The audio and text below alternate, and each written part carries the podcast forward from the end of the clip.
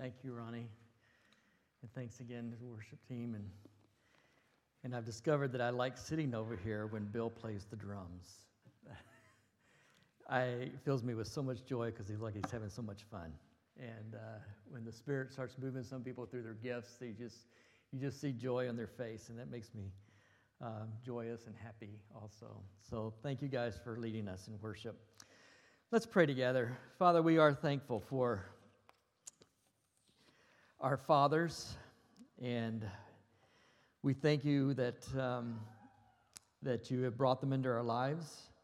And uh, I think the longer we live, the more we realize the influence those dads have had on us and how their being and their way of thinking and doing has been woven into our lives. And Father, I thank you for the gentleness of my own father. I thank you that uh, he was so patient and never drew attention to himself and created a climate of grace for us and kindness and freedom to follow where you would have us to lead. We thank you for the shelter that he gave us, the rest. We thank you that uh, he was a man that I could trust and listen to and get wisdom from. I thank you for what he taught us that all the kids in our neighborhood were our kids, and uh, we took care of them and we cared for each other. And Father, I know, I recognize that not everyone had the most ideal situation, and ours was not ideal either. But Father, we think that thank you that you are the ideal father. You are everything a father should be.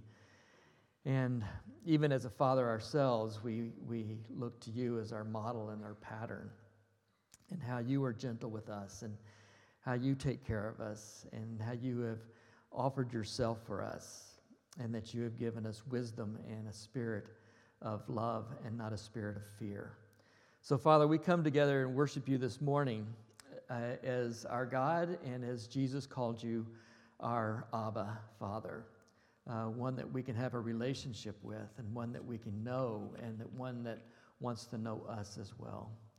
So, Father, we're going to give you this morning everything that we do, everything that we say. Uh, we ask that you be the, the teacher this morning and your spirit uh, move among us, change us, open our eyes to what you're doing, perhaps, and, and uh, get a glimpse of a side of you that we have not seen before. And so, Father, we commit this time to you in the name of our Savior, Jesus Christ. Amen. We have a, a, couple of neighbors on the side of our house, and um, they're an older couple and uh, delightful and funny. And uh, we've gotten to talk to, we have to talk to them through the slat in uh, the fences, just the way it is. And uh, they like to sit out in their yard and, uh, and talk and, and smoke weed. And uh, just great, but they're just delightful people. And um, we were talking one time because we had had these skunks in our in our neighborhood. You could smell it. I mean, real life skunk, not the skunk that they're growing in their backyard, but real life skunk. And and we uh, we were talking about that. Uh, it's, it's like somebody may have hit one. I mean, it's like maybe they had set up camp in the neighborhood, and maybe they were run over by a car. But the smell had lasted for several days. And I was telling her about a friend that I had met that I know that uh, he had skunk move in under his crawl space and it had gotten so bad that they're talking about what they had to move into a hotel for a while. And I, I met him at the gym and in the locker room. His clothes smelled like skunk. And he said, I don't know, we're thinking about burning down the house. We don't know what to do, what to, how to get rid of them, and how to, how to deal with this. And so she told me the story about how she got rid of a skunk that lived in her crawl space in another house that they lived in on the other side of town. It was a two story house. She was telling me that she took plywood and boarded up all the way around the house. And so there was just this one opening where the skunk had gotten in or got in and could get out. And then she set a plate of cat food outside to draw the skunk out from the crawl space. She said, and then I was up on the second floor waiting for him and see, wait till he came out. And he, sure enough, he came out and started eating the cat food, and I dropped a rock on him. And I go, that is not what I expected to hear. I was expecting to some sophisticated uh, way that she was able to trap it and, you know, and, and dispose of it, move it. But I mean, quick execution. I mean, it, it I guess it worked. Uh, but that's, a, that's, yeah, that was not, that was a surprise. Uh, but I tell you that story for a couple of reasons. One, because I think it's funny and I think it's a great story, and I've been waiting for a chance to use it. And, but the second reason is that I feel like that it kind of models how we, uh, how we live normally and how we try to make decisions. I mean, every day we make dozens and dozens of decisions, some small, some larger, about how to manage our life, where our life goes, our purpose in life, where we're going. And uh, some of them have great consequences and some of them not. And, uh, and even if it's just something as simple as how to get rid of a skunk in your, in your house, we just make these decisions over and over again. And they eventually build up and start adding to the direction of where our life goes. And uh, usually we just kind of depend on our own, our own wisdom, our own thinking, our own mind. Maybe we seek a little advice from other people with expertise and try to get some instruction on what to do and how to go from here. But basically, that's it. But as Christians, we have this, our stakes are a little higher than that. As Christians, we, are, we, we throw this layer on of, of finding God's will. And we want to live in God's will. We want to obey Him. We want to do what He wants us to do. Wants us to do. And so we do have this, this sort of extra step in there that we want to find God's will. Now, the problem is, is that I mentioned before that sometimes we have these hierarchy of needs. And, and uh, this hierarchy, it kind of depends on whether we seek God's will or not. Uh, maybe you want to seek God's will on how to get rid of a skunk. Uh, you know, I probably wouldn't have thought of that, but maybe, maybe you do. Or, or whether I should I buy the organic chicken or the cheaper non-organic chicken. You know, those kinds of things. So we kind of say, well, there's some things that, that are worth asking God about, and there's some things that aren't worth asking God about. And then once we hear a lesson, we feel like, well, um, uh, was this really God's will? Uh, did I really miss it? Do I really, did I really know what I'm doing here? And how do we tell the difference? And if it turned disastrous, does that mean I missed the God's will? Does it mean it's, that it's not good? Or maybe God even used it in my life? So we have all these questions that are really complicated things. And it's really, and it's really hard, especially for young people, because I don't know if, if you guys have been taught this, but you know, we're kind of taught growing up that God's will is this bullseye. And you've got to hit the bullseye. And if you don't hit the bullseye, then you've missed God's will for your life. And there's like this one person that you have to marry, and you've got to find her or find him. Or there's one job, one career that you have to do. And, and if you've missed the bullseye, then you know you've messed up your life. And so often that just paralyzes us, uh, when in reality, the bullseye, for the most part, doesn't exist. It's not like that.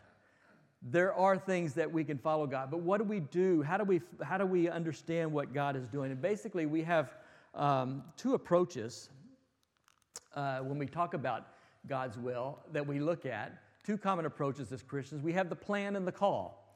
And some people say, okay, I'm going to I, think God, I, am gonna, I'm gonna, God's gifted me and He's given me this burden for this one thing, and, and I'm gonna be an accountant or, or an engineer or whatever, a farmer, whatever. And so you make out this plan, and it's a five year plan of where you might go to school and where you, how you're gonna get training and how you're gonna go, and, and you're gonna reach this goal within five years. And you have this plan laid out, and you think that's really good.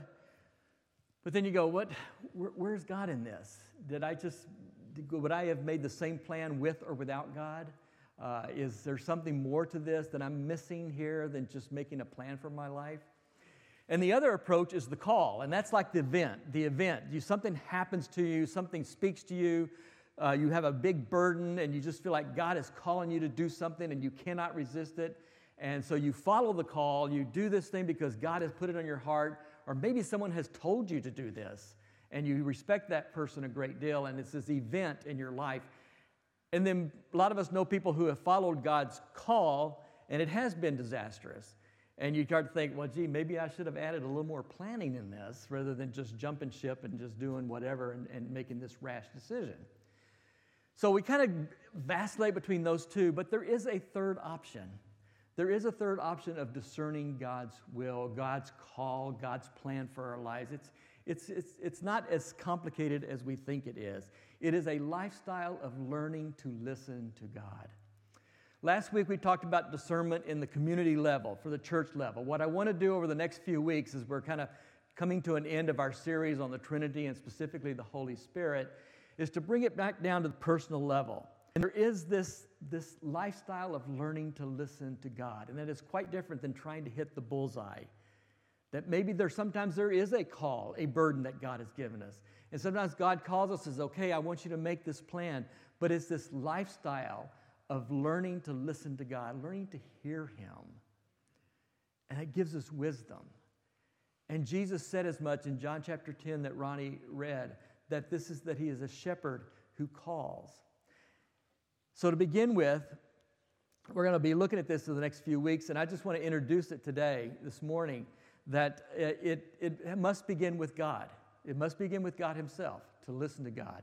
The God that we believe is is one God, as we talked about earlier, is one God living in this community of three persons. That there are these three persons where, where love is flowing through the three persons, constantly flowing, and it is so, uh, it's so encompassing that they are one. And I know that's hard to grasp mathematically, but just think quantum physics, okay? Uh, we realize that there are things that can exist in contradictory ways. And God is this author of this. He is this three person flowing of love as one. And that means God is not some abstract concept out there, just an idea. It means that God is not some force in the universe that seems to reside in some people who are very special, like Jedi Knights, you know, who know the force. Uh, he's not just a, a, a, an energy wave going through the universe. God expects us to have a relationship with Him. He wants to be known. And He wants to be known so badly that He became incarnate as a man, a rabbi named of Nazareth named Jesus, who called disciples to people to follow Him. And when I say follow Him, I'm not saying follow Him like you would follow somebody on Instagram, you know, where you're kind of just interested in them. This means follow Him means you, you imitate His pattern. He is the model. You try to be like him. So, this is a God who not only wants to be known, but he wants to be followed. He wants us to know him and he wants to know us. He wants to be with us, as John says. He tabernacled with us, he, he pitched his tent with us. That's, he not only wants to be known, he wants to be with us. And then, when, after the death and resurrection, he also promised that he would send the Spirit to us that we've been talking about. The Spirit who is, was living in us and us living in Him. And this is this learning this relationship with the Spirit where we hear His voice in this conversation, where this listening to the voice is actually the center of our lives and not on the peripheral.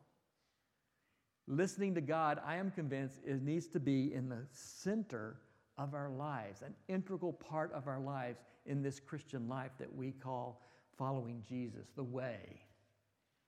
And hearing Him is absolutely essential.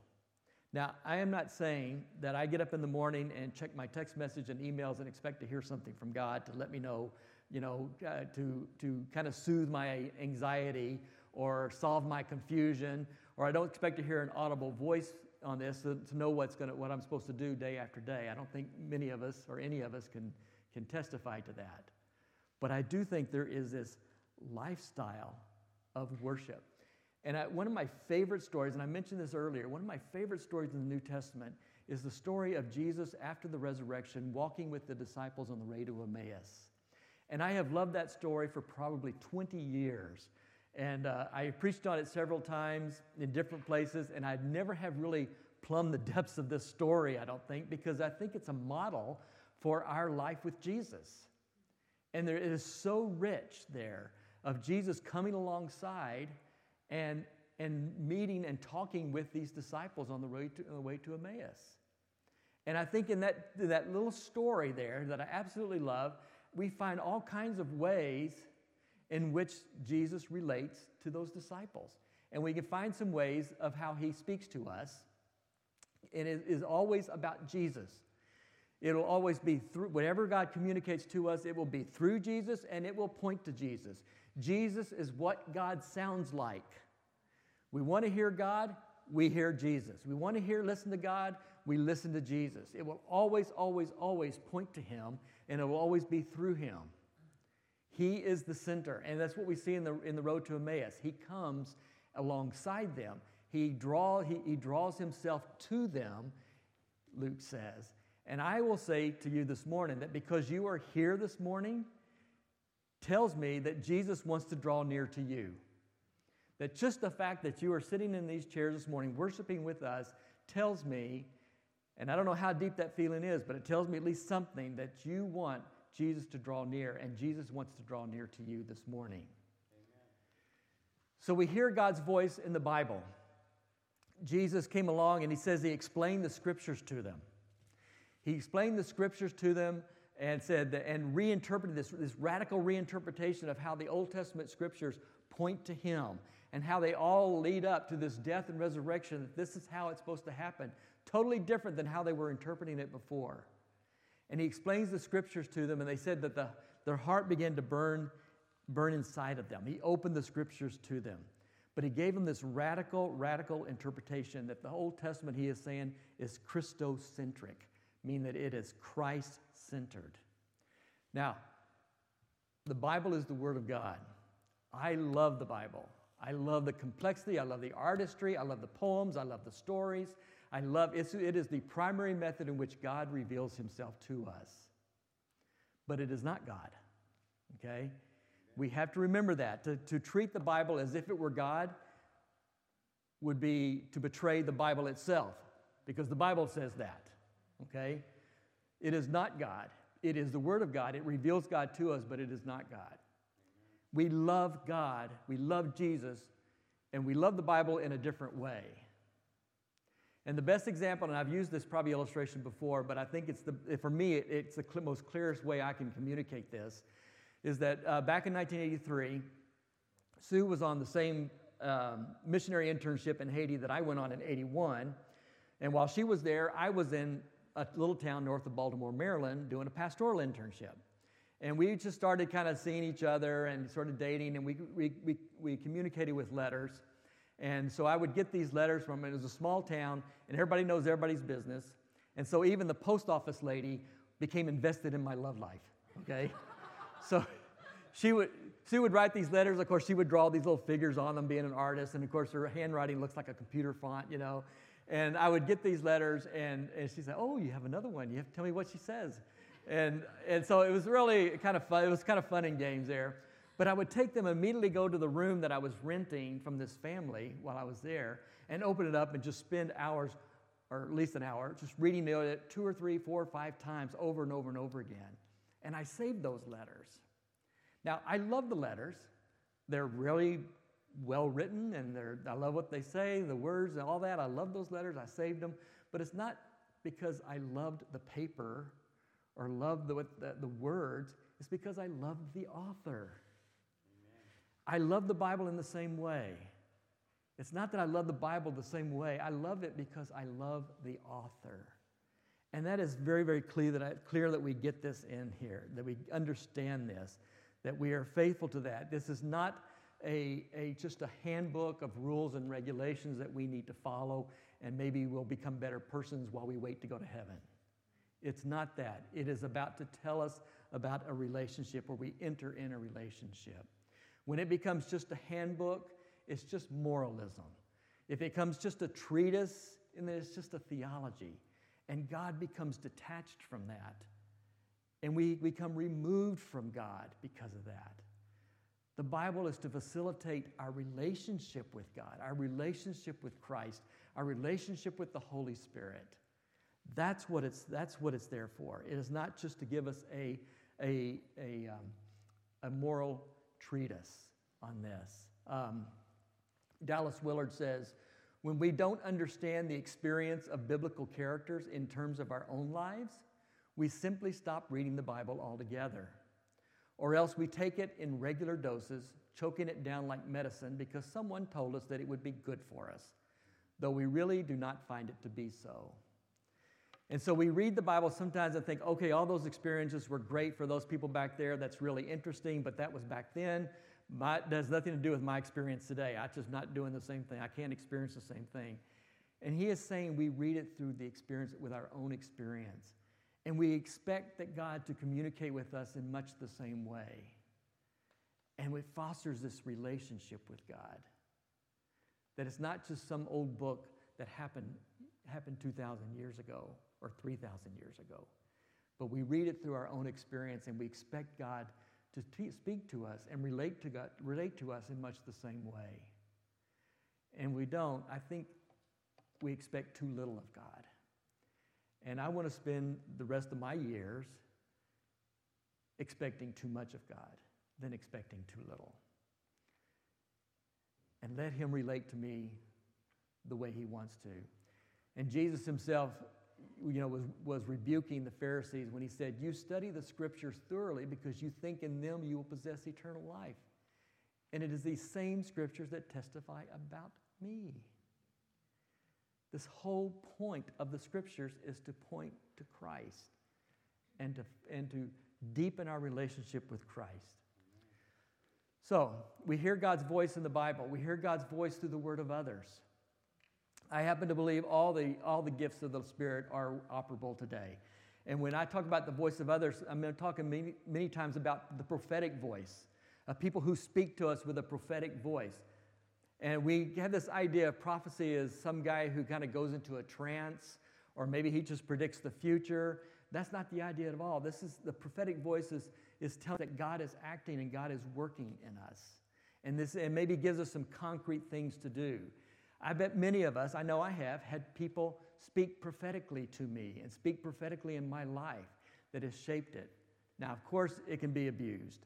Uh, we'll talk about that in a little bit later. But if you see the prophets in the New Testament, they're perfectly lucid. They're not in some trance going, in, going on gibbering uh, about nonsense. They are very lucid, conscious people who are trying to exhort the church to do certain things. So people can speak through us. God whispers, God hear, we hear God through whispers. If, if the prophetic voice is the external, the whisper is the internal. And this is sometimes impressions, this is sometimes, because uh, sometimes it can come as a blast, but oftentimes it's just sort of a subtle and subtle impression on us or something we feel led to. We hear God through dreams, visions, and subconscious. When I hear people tell me that they God told them something or God hear them, I, I take them seriously these days. Uh, we hear God through dreams and visions, subconscious, and of course, that's it's all it's all fallible. You know, God is broadcasting something maybe, but our receptors, our receivers, our radio receivers are, are flawed, and so we do kind of misinterpret it sometimes. But I still believe that He communicates through that. I, I have had several dreams where, out of nowhere, and then contact the person and they go, Well, yeah, my, my son is dealing with drug addiction, and we just found out that he was in prison or something. And, and not too long ago, I had a dream about this guy I worked for when I was in school, and I was actually working closer to his wife. Who she's kind of one to supervise my, uh, but I knew all of his kids, and I remembered all their names in my dream. And I thought, that is weird. That was 30 years ago. And so I called him up and looked him up to see if he was on the right place. I was going to drop him a note, see if he lived in the same place. And Andy, his wife, had just died. It's things like that that I think, okay, God is active and He is working. He's working in us, and I cannot, I cannot discount that. I can't put that aside. We hear God in our community, in the creation, and in our culture. God can use any of His creation to speak to us, and He does often. Uh, we, I took Sue to the Oregon Gardens in Silverton this week, and it was a surprise. I didn't tell her where we were going. And uh, so we ended up there, and I just said, be sure and bring your colorblind glasses. And, and that's, where, that's how God communicates to her visually through things like that that were just so, she said, I've never felt so at peace than right here. It's a long time since I felt that way. That's how God can use us, use whatever He creates. Um, m- many of us are audible learners or audible. And that's how God, but He can use anything in our culture, in our creation, in the creation, or in our community here to speak to us. And finally, hearing always becomes doing. When the disciples finished hearing to Jesus and finished Jesus, Jesus finished speaking to them and left, left them, what did they do? They immediately got up and went back to Jerusalem to proclaim, We have seen the Lord. And we always live what we say. We, we recited the Apostles' Creed this morning. And that's great that we recite that and say, Yes, I believe all that. But what God wants us to do is live out the Apostles' Creed. It always begins with doing. Hearing always begins with doing. So you say, look at all that list and go, okay, this is just too complicated. This is just too much. But I still say Jesus keeps it simple. He keeps it really simple. He says in John chapter 10, at the end of the, the chapter that Ronnie read this morning, he says, My sheep listen to my voice. I know them and they follow me. That's how simple it is. We listen to the voice.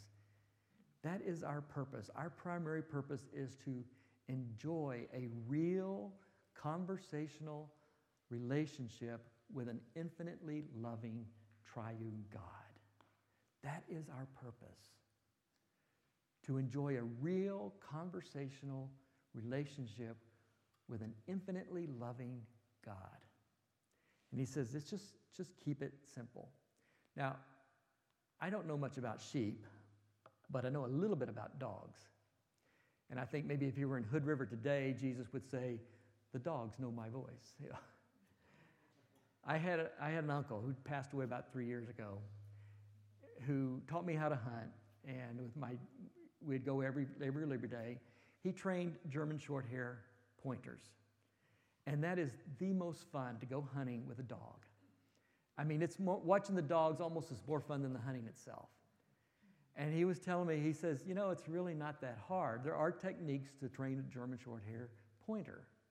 He said, but basically, it just takes a lot of time to spend with them to where they know your voice and they know your whistles and to be with them.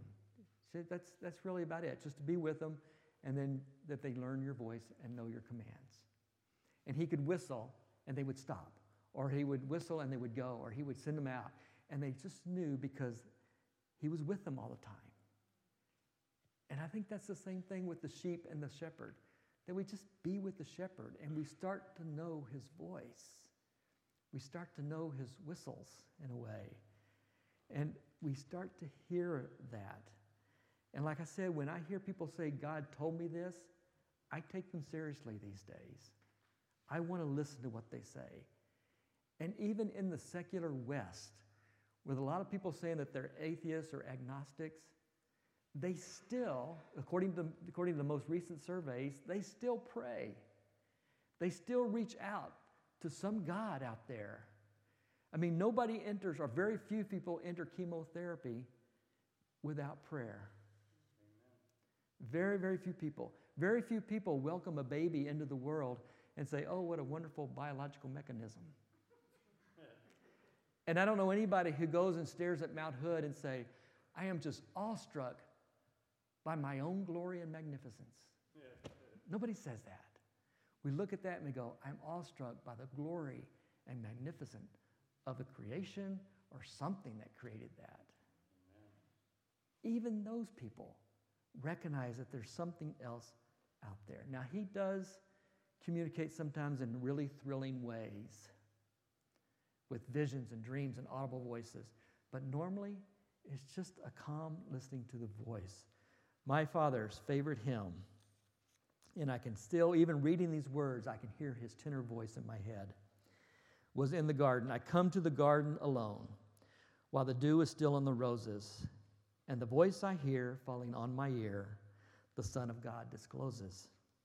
And he walks with me, and he talks with me, and he tells me I am his own and the joy we share as we tarry there, none other has ever known. There's great theology in those old hymns. And I just think that is the one that just describes what this is all about. I think the road to Emmaus illustrates that, it models that. N.T. Wright says we need to learn to live within the story. And learning to live within the story is when we invite Jesus to come along with us and join us on the journey. And we invite him into our questions, we invite him into our relationships, we invite him into our home, and He sits down with us and He opens the scriptures to us, and our hearts are burning with fire. The scriptures begin to come alive. We begin to see them in a different light. He walks with us and He talks with us and He tells us that we are His own. That's listening. That's listening to the prayer, to the voice. So we not only just read the Bible, we also pray the Bible. We converse with Him with the Bible. And yeah, sometimes He appears in a blinding light like He did with Paul. But most of the times, for hundreds more, it's Him in meeting us on the road and walking with us and revealing Himself eventually, opening the scriptures and relating to Him, and we hear His voice. Hearing God begins and ends with Jesus. It begins and ends with Jesus. Jesus is what God sounds like. It's not some skill we have to master, it is a master we need to get to know. That's how we hear his voice. The purpose of our life is to enjoy this relationship, this real conversational relationship with an infinitely loving God. I want to give you just three quick practices to start with. Listen slowly. God speaks slowly. Listen slowly. We want to go in and want the answer right away, but give it time. When uh, most of my friends in Mexico, they are huge, huge, huge soccer fans. Of course, they call it football like the rest of the world. And they're huge football fans. And I really wanted to love soccer because all my friends did. And I wanted to be in there with them. You know, I wanted to, I wanted to know. And so I, and I would see highlights on the, on the TV and go, you know, maybe I need to give this another chance. This is pretty exciting. So then you put on a game and you watch two hours of dribbling and going back and forth, and, and then maybe, maybe your team might score one goal. If it's three, if it's a blowout, you know. And I just never could get past that. And I would say, oh, but it's so boring. And they'd always say, but Tom, you like baseball? Yeah, well, that's different. You know, baseball's different, you know. But that's kind of way I feel when we hear people's testimonies. We get the highlights. When people say, God has told me this, or I heard God say to me, and that's just the highlight reel, okay? What we don't know is all the tedious hours that they spent in silence or in prayer or listening or praying and being on a friendship with God. We didn't see all of that. All we see is this highlight reel. So listen slowly. Make time to worship in your normal routine, your normal everyday life. Okay, it's great to read the Bible, but I would suggest reading the Bible and having a hymnal nearby, or song, or a playlist, or something like that. Uh, I like music. That's how God speaks to me a lot, is through music. Uh, my wife likes visual. Like I said, she likes the flowers, the colors, the paintings, you know, the see things takes time to, to do, know that, to listen, to watch, to see. Whatever works for you, to go to that special place that is for you, or make, make that special walk. Whatever it takes, take time to worship, not just do your, okay, I'm going to read my, my chapter a day, keeps the devil away Bible reading, you know. Take time to worship. Take a sheet of the hymnal and sing one of those old hymns in the garden or whatever. Or playlist, put a playlist. I was in a, uh, a spiritual formation group where we were practicing disciplines and we'd come back once a week to share how the discipline worked that week. And I remember one of the, one of the women came back and, and uh, she was a Spanish speaker, but she listened to uh, the Messiah, Handel's Messiah in Spanish for one afternoon. And she said it totally changed her life. She took time one afternoon just to listen to this amazing composition about the Messiah. Take time to worship. And then finally, ask questions of others. Ask other people, what has God been showing you lately? Ask, what does the voice of Jesus sound like to you? And investigate that. And hear from other people. Take time to worship, listen slowly, and ask people how they hear God's voice. Prayer is about friendship with God. That's what it is. It's all about friendship with God. And it is much simpler than we think it is. It's just maintaining this relationship. Now, I know that there are self proclaimed prophets out there. I know that they're out there probably out of motivation, out of greed, or, wealth or power or whatever. Self proclaimed prophets that, that have, they're trying to save face right now because they prophesied wrong a presidential election, or they've always predicted when Jesus is going to return and he hasn't, or that they, they seem to know God's opinion on just about everything from the politics in the Middle East to, uh, to medical genetics or whatever. They seem to know every, God's opinion on all those things, and they tend to cover their face. And that is, that is painful and is embarrassing for us as Christians. But it also, on the personal level, sometimes we run into those people who abuse this, who abuse it because they want to control or because they have pride and arrogance. And nothing stops us from hearing God more than pride and arrogance. God will not speak to that. That is a shield that is hard to penetrate, and He may need to break us. I had a friend in college who uh, attended a church, and the pastor's wife had this supposedly this spiritual gift where she would pair people up to get married, and God would tell them who they were supposed to marry. And she told Mindy that she was supposed to, God told her that she was supposed to marry this guy over here. And Mindy said, uh uh-uh. uh He didn't tell me that. and so they disciplined her because she rejected the Holy Spirit. So, yes, it can be abused. It can be abused. But, but, you come back to the most fundamental prayer of Judaism in, in Deuteronomy chapter 6. And the first word you see is hear. Hear, O Israel. The Lord your God is one God. Love him with all your heart, your soul, and your strength. Amen. Jesus said, That is the greatest commandment. Hear, O people of God. The Lord your God is one. Love him with all your heart and your soul and your strength.